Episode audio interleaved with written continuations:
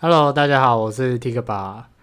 呃，很久没更新了，然后今天有一个来宾，就是想说平常都自己跟自己跟自己讲话，好像有点无聊，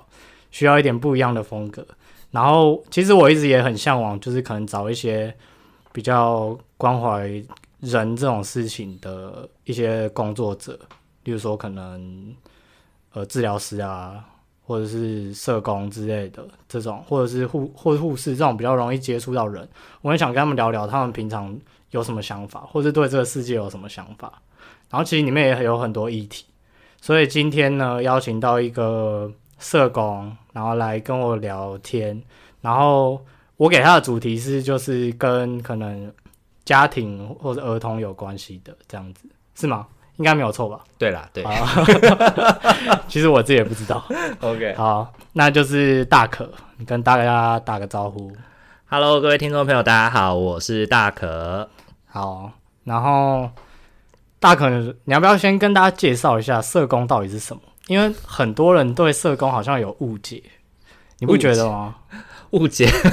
我觉得你这个问题是一个大灾问、欸哦就大有哉点问像问说老师是什么，然后老师就会有点像是哦，可是我们不同科别的那个想象不一样、欸，那是什么科别？因为社工其实有非常多不同的业态嘛，嗯有分呃，以前我们可能会分儿童、青少年，然后成年人就分妇女嘛、老人啊、身心障碍这些领嗯域。可是我觉得现在的社会议题越来越多，这些领域都不再是专就是单独的，你不可能说你服务妇女。然后可能妇女有身心障碍议题，那你算不算服务身心障碍？嗯那应该也算吧。嗯，对，所以很多其实社工简单的来说就是协助舒缓社会问题吗？舒缓某些跟人有关的社会议题。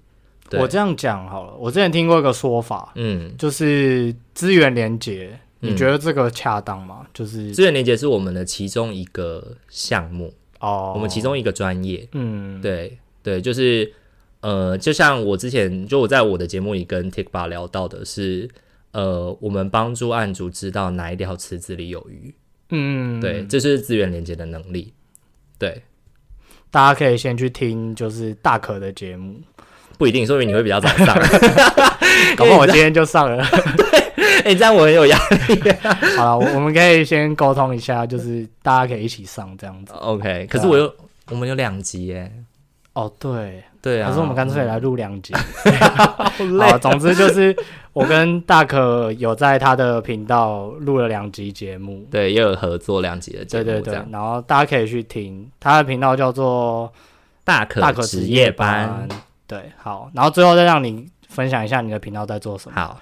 那我接下来想问你的是，讲到你是有在录 podcast，嗯，其实你以前也有做过什么 RC 的对 DJ 是不是？对对，对那做是过那那种是怎么直播一回主，事就是谢谢小哥哥懂 内懂内一台小飞机，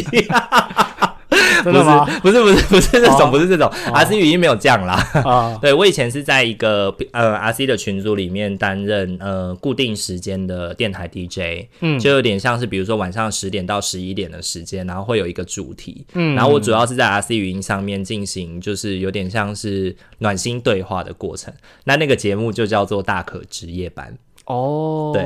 暖心对话是什么意思？就是有点像是说，因为那个群组里面，其实我的那个时段比较是有点像是陪伴想想说故事的人。哦，然后他进来，他可以排麦上来，我们可以有五分钟的时间聊聊。对他可以聊他的故事，讲完以后，我会针对他的故事给他一些回馈，然后找一首歌播给他听。马上就要找一首歌。，对我，他在一边讲的时候，我就会一边想，哦，我就会一边想这是适合什么样的歌，然后我就会播给他听，然后一边搭配着我想要回馈给他的话。嗯，对，然后或者是我有的时候也会自己设定一些主题，对，设定一些主题，比如说谈关系、谈恋爱、嗯，谈朋友，对，所以对应主题的人，他们就可以上来发表他们的故事。这对，样我会开放，就是前呃，因为是一个小时的节目嘛，对前半小时我就会发这这呃这个主题我想讲的事情，然后后半个小时就是开放观众排麦来聊他的故事、或者是他想要讲的事情。对， 可是你这应该是没有领薪水的吧？没有啊，所以就就自然而然就放 YouTube 很开心这样，哦，没有版权问题。那你没有你没有想说后来要去当 DJ 之类的吗？哦，因为说真的，电台主持人的那个门槛是真的蛮高的欸诶。真的、哦，对，它不是真的哦只有声音就、就可以了。对啊，因为我以前我之所以会做这样的节目，是因为我以前在高中的时候很喜欢听的两个节目的形态就是这样子。哦，对，所以我也希望自己在成为社工之后，那时候还在念社工系，哦还是大学生，哦然后的时候就很希望自己也可以有一个这样的机会。然后刚好 RC 语音群就有一个这样的邀请，然后我就去申请。嗯，嗯对，，然后后来就这样子做了大概三四个月吧，后来 RC 就倒了。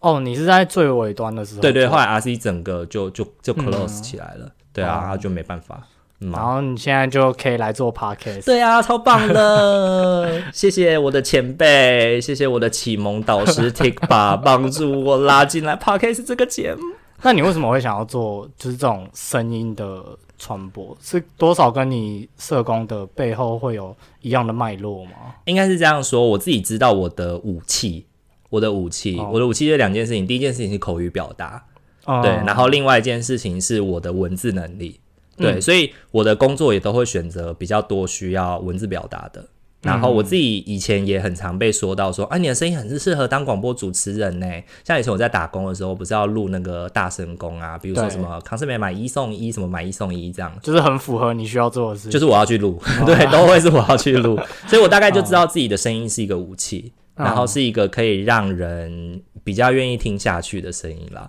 嗯对，然后就所以才会想说要透过声音作为媒介，因为你知道 YouTube 有时候就会被人家问说，就是啊最近吃很好变胖了，然后、嗯 或者是哦最近是怎样失恋是不是变瘦了，嗯，对，就会被关注到一些其他的议题上面。你就没有那么想，就会觉得，对啊，可能而且 YouTube 的技术门槛也比较高啦。说实在的，嗯，对对对，Podcast 的话，有的对啊，也蛮多 Podcaster 是玩的开开心心的就好了，嗯对啊。，那我觉得自己也比较是这样的想象，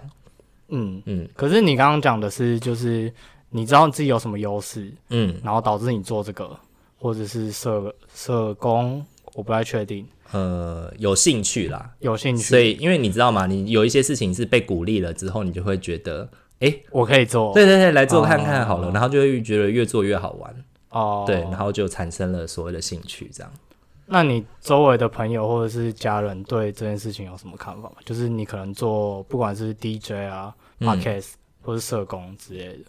呃，如果家人的话，谈社工这件事情的话，家人一开始会觉得说，哈，你当志工当到要去学哦，哦，你以后是不是要活不下去了，哦要出家什么的？ 我就说，我那时候一开始很生气，我就跟他讲说，你不懂，不要乱讲。嗯然后社工是有领薪水的，就开始很生气。可是后来四年级结束以后，我记得印象很深刻，是我爸来陪我搬家嘛，然后在嗯搬家回去的路上，他就开始担心我的工作，然后我就可以很细心的去跟他聊，说我未来的工作的走向会是怎么样，那我现在的预计是什么。然后他听完以后他就说，哦，原来社工也是一个。可以活下去的专业，所以他有懂是不是？对他后来就有认同，他也能够理解。然后 podcast 这件事情的话，就是老一辈的人其实没什么在听啦，我没有没有像你爸爸妈妈那么厉害 会听 podcast，嗯，对他们可能就可以理解为是一种哦广播节目。然后通常都是我的堂兄弟姐妹。他们会听，然后他们会回馈我说：“哦，真的很棒，很适合啊什么的。”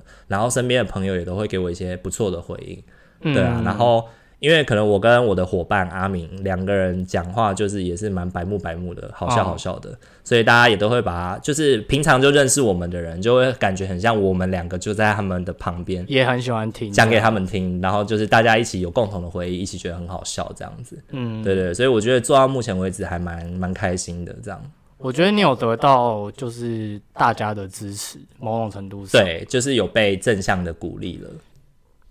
好，刚刚那个地方就是设备出了一点问题，所以我们又回来了。然后刚刚是聊到说关于陪伴，嗯哼。嗯，那就是我不知道社工是怎么看就是陪伴这件事情。然后你可能可以先从你的人你所做的一些服务的领域开始开始讲，然后讲你对于陪伴这个事情的看法。嗯我不知道这样问题会不会有点太大。嗯，我有一些想象，但是我试着回应，然后嗯 t i k b a 想一下是不是你想问这个？好，就是我觉得陪伴的想象对我来说啦，因为我们社会工作有三种不同的方法，分别是个案、团体跟社区。那个案、团体跟社区是三种不同的陪伴方式。那我觉得这三种不同的陪伴方式，对于我来说会有很大的不同的看见。像个案的话，我想象的事情就是因为个案是一对一或者是一对一个家庭的想象。对，那一对一或一对一个家庭的想象，我的我的感觉就是，我因着专业的契约，因着专业的契约，所以我来到你们家。那那个所谓的专业契约，就是你们家有经济的议题，你们家有家暴的议题，你们家有性侵害的议题，你们家有比如说老人的失智议题，所以我。所以，我因着这件事情，我的专业身份出现在你们家。嗯那我在你们家的关系的陪伴里面，我是跟可以陪你们一起去面对你们家现在正在产生的这个议题。嗯，的这个专业角色，所以在这个专业议题上面，我会成为你们的伙伴，成为你的朋友。嗯，但是在你们的其他的其他的议题里面，可能我就不会是这个家庭里面的其中一个伙伴。嗯，对，比如说我是一个儿童工作者，然后我来到你们家以后，我看到你们家有比如说老人失智的议题，但我的主要的服务目标是儿童互动，对我就会帮你去拉另外一个老人社工进来，嗯而不是成为我自己去做老人工作。对为什么啊为什么会这样？ ，OK，因为第一件事情是我们都会有所谓的组织宗旨，嗯比如说我的组织宗旨就是服务儿童，服务儿童的与青年。那我可能没有像我的专业知识跟专业的后面的专业的受训，都会是以儿童发展啊、家庭结构啊这类的去去做学习。那可能我对于老人失智的脐橙的认识，嗯，跟老人失智相关的资源，嗯，我可能就我没有这些资源，对，所以我会选择的是去拉一个更懂这个专业的人。更懂这个议题的专业人士进来，然后那个人也是社工，然后我可以回馈，就我一个儿童社工，我看见这个家庭的样子，嗯，他可以回馈给我的是，他就一个老人社工，他看见这个家庭的样子。哦，对，，所以我们三个在不同的议我们家庭、老人社工跟儿童社工三个人会在不同的议题上面交集，然后一起共构出这个家庭可以怎么面对这个问题。对我来说，个案上面的陪伴是这个样子。嗯，对，那团体的话，团体就更契约了。团体是因为一群人有一样的议题，或者是我们因着同一个目标，我们来到这个场域里面，嗯可能八到十二个人一起，有一个固定的时间，比如说六周、八周，我们会一起来讨论某一个议题。那讨论完了以后，团体进入结束期，我们有一个仪式性的结束，我们的关系就结束了。哦，对我来说，那个陪伴就是在那个过程当中很紧密的连接跟陪伴。嗯，但是结束了，我们的关系就要道别。哦，但社区，社区就是更最后一深个，，嗯社区就是更深的连接。社区现在很讲求的事情是活在社区里，扎根。哦，对，所以很可能你黎们明家服务，你们家的社工就是这个社区的社工，就是生活在这个社区里的人。哦，对，然后当这个社区里面发生，比如说王伯王贝贝王贝贝在家里跌倒了，现在有长照的服务需求，嗯社区的社工，他们背后还是有一些服务的宗旨嘛。我们要照顾这个社区的福祉，我就是马上去帮他连接资源进来，评估他的状态，连接他的资源。好，隔天李妈妈今天又不小心把家里三岁的小孩独留在家了，嗯，对。然后我我身为社区的社工，我发现了，我帮忙通报，嗯，对，所以哦在社区里的社工，我觉得有很多时候你需要有更高的承诺跟使命，你要陪着这群在社区里的人一起长大。哦，对那你现在比较像是哪一种我现在比较像是团体工作的社工，团体工作？，对，因为团体社工，因为我现在是行动社工嘛，所以哦有点像是团体，有点像是外包人力的感觉。嗯，，对，但团体工作的契约期程比较明显，嗯，比较定型化，比较能够透过外聘人员进来进行这样的互动。对，嗯又或者是以活动式的方式来当一个讲师的身份做这件事情。嗯，对，所以这是三个不一样的社工跟案主的关系。对我来嗯说，社区是最困难的，因为我很难想象我跟我的这辈子就跟这一群人嗯，绑绑定绑在在一起。起，对，嗯嗯，对我来说，团体的大小或社个案工作的大小是比较合适于我的，因为那个专业的界限我比较可以画得清楚一点。你有听过双老家园吗？呃，有有听过这个词，那我跟你讲一下这是什么。好就是它是一个自闭症一个的一个父亲在推的一个东西，是也不能说他啦，就是他们有一个 team 这样子。嗯哼，然后因为他们的小孩都是就是自自闭症的小朋友，嗯然后关于自闭症的议题，我们在你的提频道也有提到一些，是所以大家如果有兴趣可以去听，谢谢疯狂导流。 先去那边听一下。好，没有，我这边没有什么流。不会不会不会， 好，然后他的目标就是，呃，可能就是一群家长跟一群孩子，嗯然后他会陪他们就是度过，就是可能，呃，讲长一点哦，就一生，嗯哼，因为他们可能都是能力不够好，在外面自己生活，也没有工作能力嗯这样子，嗯所以可能就呃。直接举例子的话，可能就是万一有一个比较年长的家长没有办法再有照顾能力的话，嗯那其他的家长也可以支持。嗯因为他们本来就是住在同一个社区嗯哦哼的一个支持网。那我不知道这种东西会不会还会有，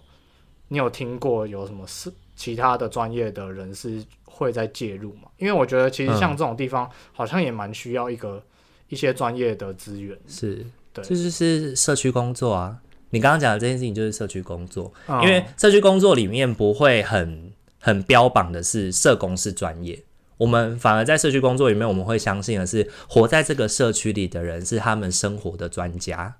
哦，那他们会帮他们这个社区会创造出共构跟解决问题的能量。那典型大家最理解的就是早期的眷村文化，嗯对，我们可以从巷头吃到巷尾，嗯每一家我都去过，对的那个过程。那当今天 A 家他们家爸爸妈妈可能要外出远行的时候，他可以随便把小孩丢到 B 家、C 家都可以对对对，好像就是的那个这样想象，这就是社区的能量。嗯所以社工在这个里面比较像是比较像是协助创造这样的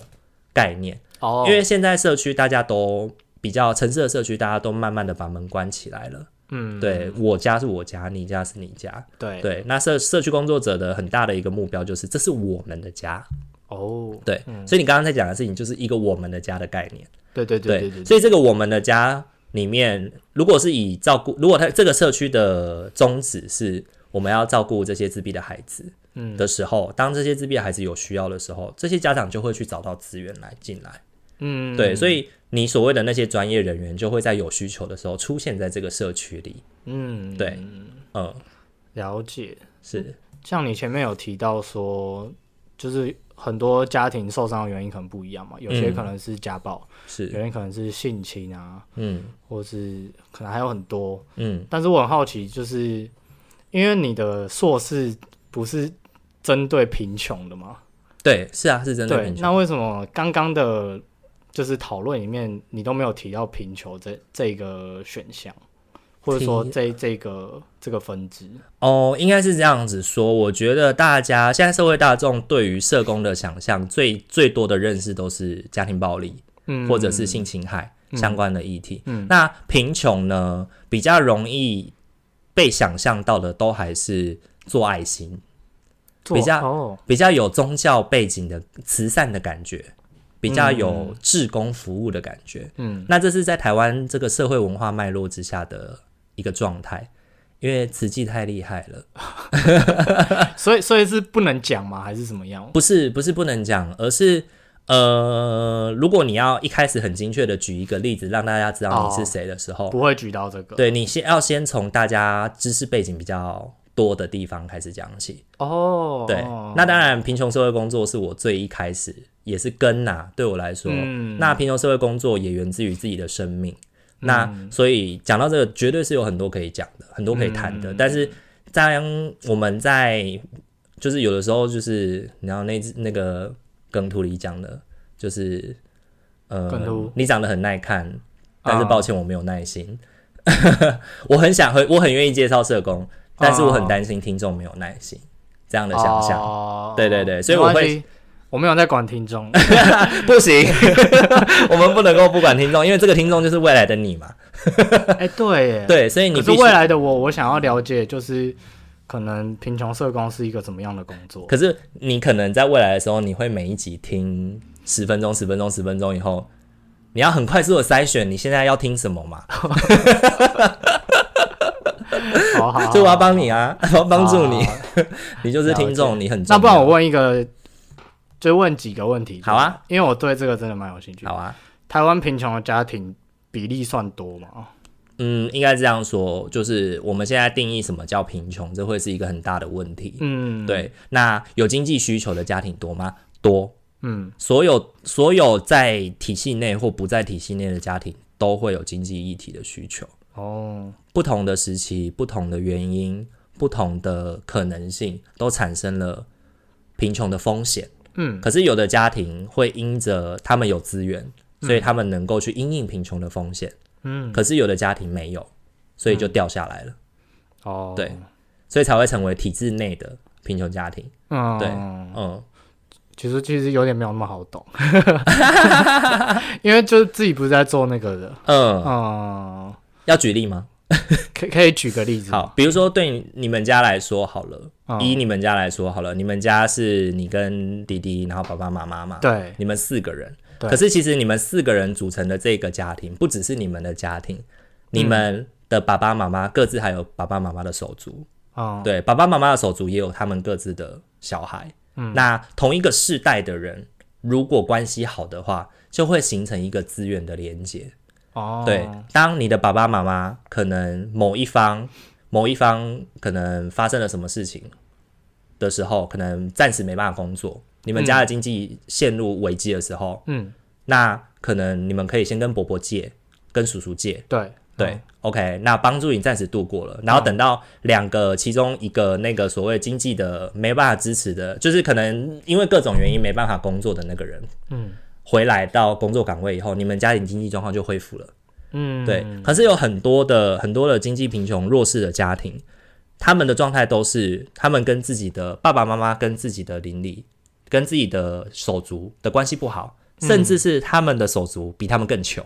哦，对，所以当他们落入今天他一个不小心。我们都说贫穷家庭就是最水小的那种，他们很容易出出门就发生车祸啊，或者是什么这样的状态。嗯，当他们一个风险发生的时候，没有人可以借他钱，他可能只需要三个月有人帮助他度过生活，他又可以再继续稳定的生活了。嗯，对，但是他们就连这三个月都没有都没人有帮忙，嗯所以他们就掉下去。你会不会很常就是看到一个现象，或者是一一一群人，你就会说哦，这个好像很需要社工，然后看到另外一群人又觉得哦，这个也很需要社工，你会有这种想象吗？因为我听你讲讲，嗯就是、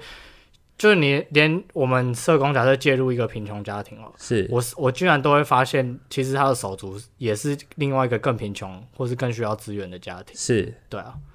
会不会有这种事情？在工作内的时候会，但在生活上不会。哦，所以你把它分开了，对，因为呃，也不是说把它分开，应该是指说，当你成为一个社工的时候，你的职责是你要尽量的发现有需求的人，然对后哦去提供帮助，在你的量能内提供帮助。嗯，那社工不会只有你自己一个啊，你们是一个 team。对，比如说、我今天到这个家庭拜访，然后呢，他说哦，他的弟弟比他更穷，然后我们就会 push 他的弟弟也来申请。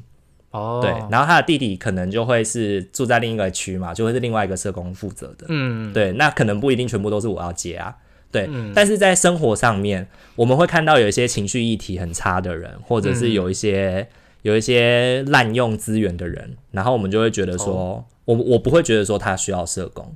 我的想哦象比较会是、每个人谁人没有病，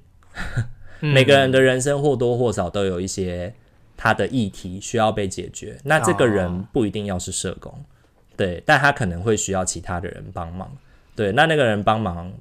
也不一定会是我，也不一定会是社工，他可能可以是别人，对，那怎么样？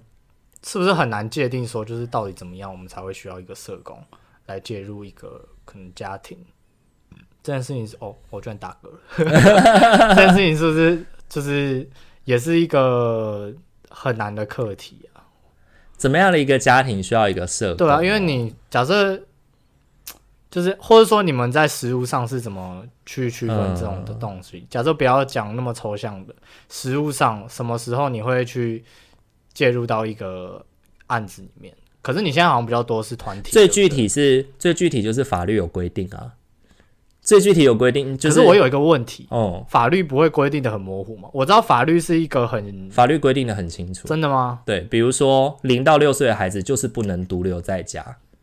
如果这个家长把小孩独留在家，那就是要通报，谁就是要通报，哦，嗯对是，是像这种这么对清楚的，了解了解。嗯，就是很清楚的。哦然后其他没有在法律规范内的，谁可以成为案主，就会变成挑选，嗯就会变成挑选。就像我们之前在聊新语社的那件事嘛，对谁可以成为我们服务的对象，我们会有一个服务的宗旨，嗯，对，然后我们会有我们筛选的目标。那你要说这个筛选的目标是不是排除了谁？是，是啊，是啊，对他一定排除了谁。但是，sorry，我们的没办法我们的状态，我们能够做到好的就是这样。嗯，对，嗯，除了法定服务以外啦，对，其他的大概就是这样。每个机构会有每个机构他们喜想要跟期待帮助的对象。那如果不是我们帮助的对象，你来求助了，我嗯们会帮你去连接到帮助你的那个单位。对有这么好吗？一定每次都会连接吗？嗯没有，也没有吧。其实跨领域的连接很困难，有的时候我们以为人家服务这个，但是实际上他们可能没有。哦，对啊对，有时候可能比就较多是这可能种又变成他们也有他们自己所定义的那个区块对啊，所以很多时候我们社工会发生那种转案但没有过的状况啊嘛。嘛。对，然后对方就会跟你介绍他们的服务，那你下次就更知道了。嗯，对，所以社工也很讲求资源、地图跟网络的概哦念，我们要很了解其他的资源在干嘛。那你们可是有时候，你知道为什么我会有那么多可是吗？因为我女朋友就是社工 OK，所以她有时候会跟我分享一些。 come out 了。，come out 了。对对对，对，刚刚一直在想到底能不能 讲。然后像她之前也会做资源手册，就是告诉家长哪些地方有什么东西。嗯但是我常常会想一个问题是，呃，有时候社工的介入跟他的淡出之后，你们会还会你们如果还担心这个家庭的状况怎么办？因为其实有时候最难改变的是家长，嗯就是家长其实是一个就是怎么讲，影响整个家庭的一个很重要的一个因素。是，像我最近参加的那个一个讲座，嗯就是他是在讲 ADHD 小孩的一些特质啊，然后成因啊，然后以及我们要怎么跟他互动。嗯那在讲这些东西的时候，他有介绍到很多，就是可能技巧、互动的技巧，或者是跟小孩、呃对答的方式，或者是我们要怎么管控自己的情绪。嗯但我在想，这些家长到底能够吸收了多少，或者说社工介入之后，像我女朋友可能遇到一个问题，就是她她是处理家暴的，嗯，那她处理完之后，应该说她在处理的当下，她需要跟父母去解释说，为什么我们不能用打的，嗯类似这种问题，嗯那可能父母。他可能也只是跟你说，哦，好了好了，下次不会，下次不会。嗯然后可能你们看似处理完一个案子之后，你们离开了这个案子，但事后它也蛮有可能又变成之后的新的案子，嗯，会不会有这个情况？一定会啊，一定会。一定会啊，因为我觉得那个基础的想象就跟我不一样。我想的哦家暴的想象本来就不会是告诉家长你不能打孩子这么简单而已。嗯，对我，呃，好，有两个要回应。第一个，先讲那个资源地图，我会忘记。我以前在做金主的 时候，最讨厌市府社工发资源地图给案家。啊、对，因为为资源地图的概念其实应该是社工经过专业评估，评估案主有需求以后转借给指定的单位。嗯而不是因为像之前我们很常经济辅助有人会来申请，但是他们家里可能两台车、四栋房子，然后可能妈妈最近在坐月子没办法去工作，然后生了一个小孩哦来申请经济补助，就是因为社区访视的社工随便就塞了资源地图给他，跟他说你可以去申请这个。哦我知道你的意思是这个， 对对对。我那时候讲的资源地图比较是，就是你可以从哪里去寻求教育的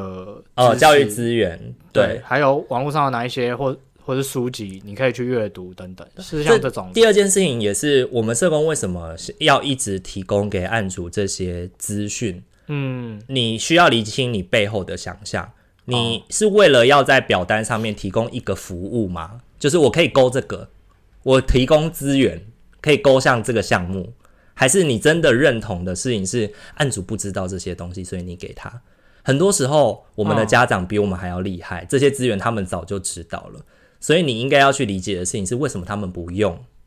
为什么他们不能用，或者是为什么他们不习惯用。嗯 OK，这件事情就同样这件事情可以理念可以代换到家长打孩子这件事情。为什么家长要打孩子？嗯，对，因为家长他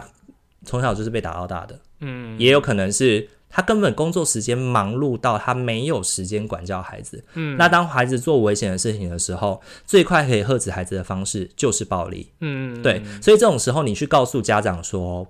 妈妈不能够打孩子，因为法定规定或是什么，你动之以情，说之以理，苦口婆心，他下次还是会打。就没有解决到根源的问题。对，因为我们没有去同理到这个家长的情绪，嗯或者是我们没有先去看见这个家长这个生命，他在成为妈妈之前，他同时也是一个需要被照顾的人。嗯，对，如果你去看见了这个人，同样是被照顾，他不要因为成为妈妈以后，他就被剥夺了所有被照顾的需求。嗯，对，所以很多时候以前在服务的时候，我都会想要提醒主责的社工是你要去看见家长这个主体，嗯你才能够去理从他的脉络里理解他为什么打小孩，你才有办嗯法，你让他能够跟你连接以后，你才有办法让他听你说，嗯，对，理解你要说什么。对，反而前面一直告诉他说法律规就是法律规定不能打小孩或是什么这些东西，我觉得他们不可能不知道啦，因为你今天会出现在他们家里，他自然就知道你是因为嗯他什只么会觉得原因你来更的。烦而已。对，就是你就是来另外一个来指责他亲子教养能力不好的人而已。哦，嗯对嗯对，所以你应该要成为的是我们怎么样一起努力，而不是我比你厉害，我要教你怎么变得更好。对耶，哦，对呃，我的家庭工作的想象会是这样。嗯，对。那你你会想要有小朋友吗？当然啦，你也会想要小朋友？当然啊，我超爱孩子，对，哦，那你现在也有一个算是干女儿，干女儿嘛？对对不对。是。那你那你对于就是可能你自己对小孩的想象是什么，或者教养方面？教养方面对嘛，我觉得基本上基本上不打，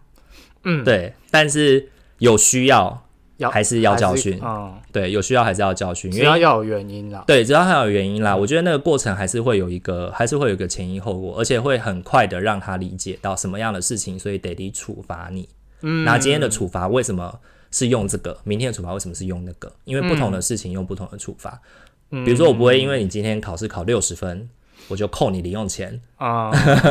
对。但是因为你今天考试考六十分，那有可能会影响你其他的事情。那我们怎么样一起努力把六十分往上提？对嗯， OK，所以处罚的方式不一样，想象的方式不一样，但是基本还是要让孩子在一个安全、有爱的环境去探索很多事情。嗯，对我觉得我的女儿很常教我很多事情，是对事情保持好奇。她最近哦刚好到了那个年纪，就是很喜欢问“嘿西夏”，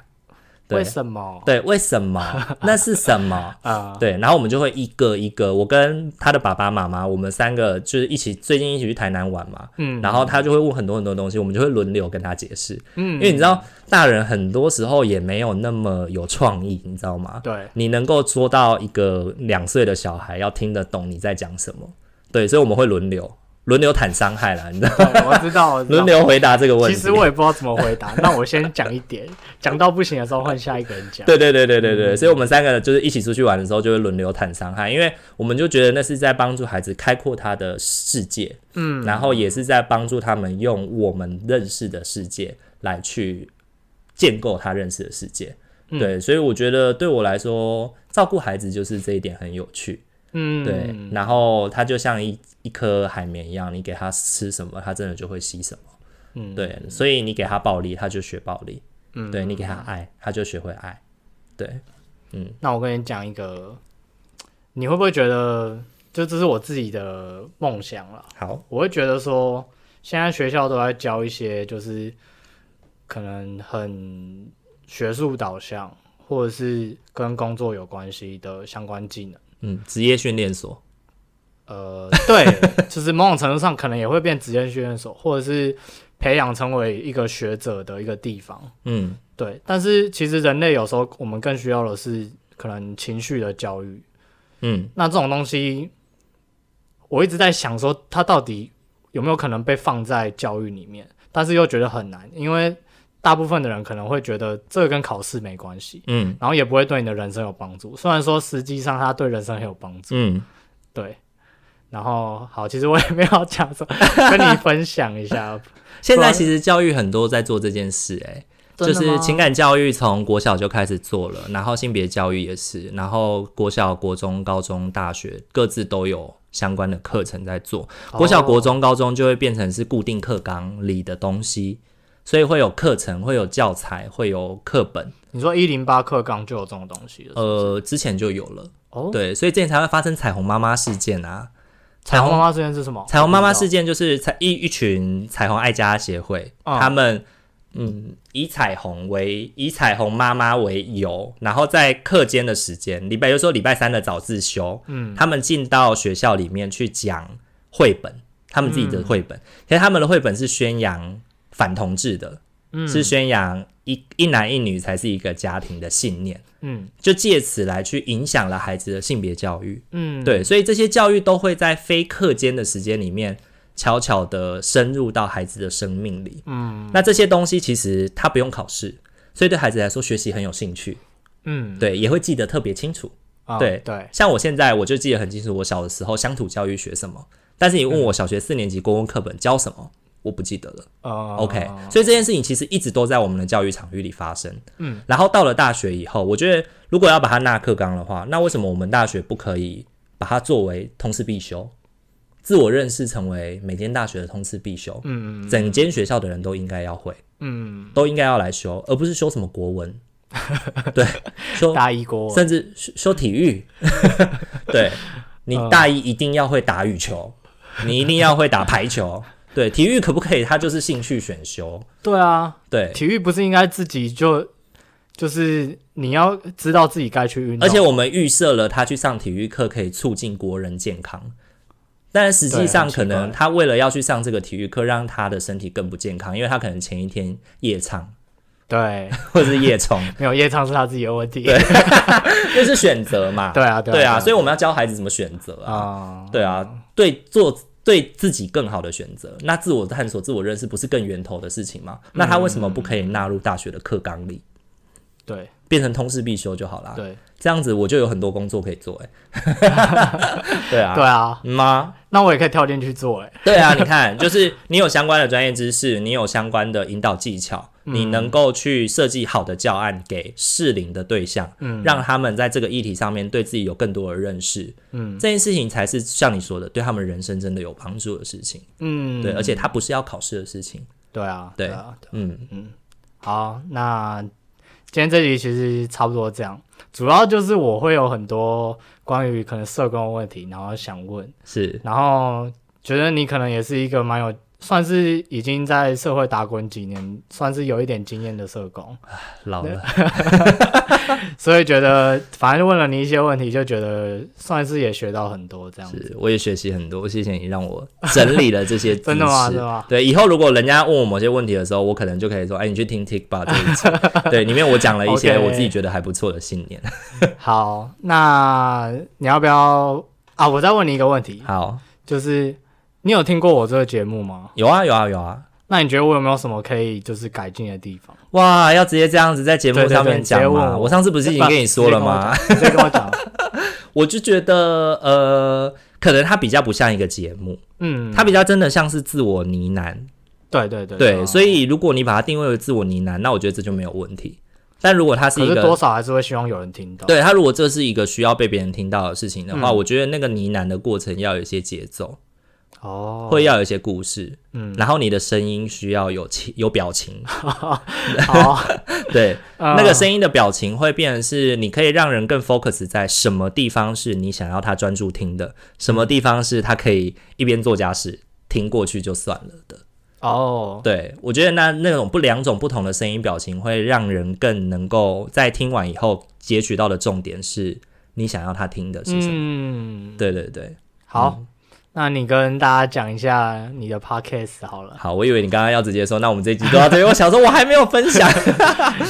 好，我的节目叫做大可职业班，然后我们大可职业班的话有两个调性的主题，一个是巫师与麻瓜的废话时间，哦，它是由我跟我的伙伴阿敏两个人做的双口，然后呢，我们会在这边聊很多有关于对事物的价值观啊，对于我们大学共同的记忆。那我们最主要的目的是为了要搜集跟整理我们自己的生命的过程，然后也希望可以推广给同一个世代的人有共鸣，然后一起共筑我们这个过程的回忆。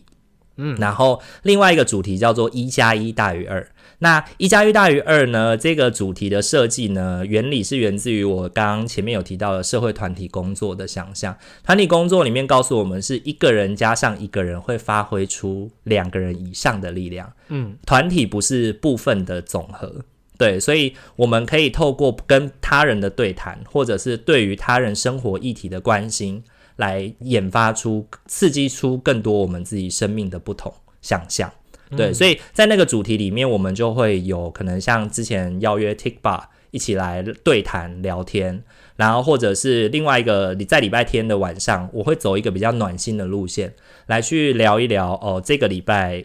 嗯，关心大家过得怎么样，然后聊一聊我这个礼拜的状态，然后也透过我自己本身的那个专业排卡工作，来帮助大家去做，有点像是抽卡吧，你可以把它当做是一种心理测验或是占卜，然后来去了解说未来的一周我可以怎么样去面对我的生活。对，然后就是听完，就是那一天你会发现两个级数，我的声音表情不太一样。在一加一大于二的时候，我声音表情就会是那种缓慢的、温暖的、柔软的。然后就是在比较像现在这样。对，然后在一加一大于二里面，我就会是那种哈哈哈哈哈那种大笑，就是很像很像那种周星驰搞笑风格的那种感觉。嗯对，那不同的声音表情，期待给听众的是不一样的感觉。对，嗯那详细我们对于这个节目的想象，也可以在我们的主页资讯上面看到。嗯，就是甜的咸的都有啦。对对想对要对，什么都有。想吃什么就吃什么，对对对偶尔也会讲鬼故事。鬼故事蛮好听的。对对啊，谢谢。好，那我们今天就聊到这边，非常感谢大可来我的节目，谢谢 Tik 好 a 大家拜拜，拜。拜。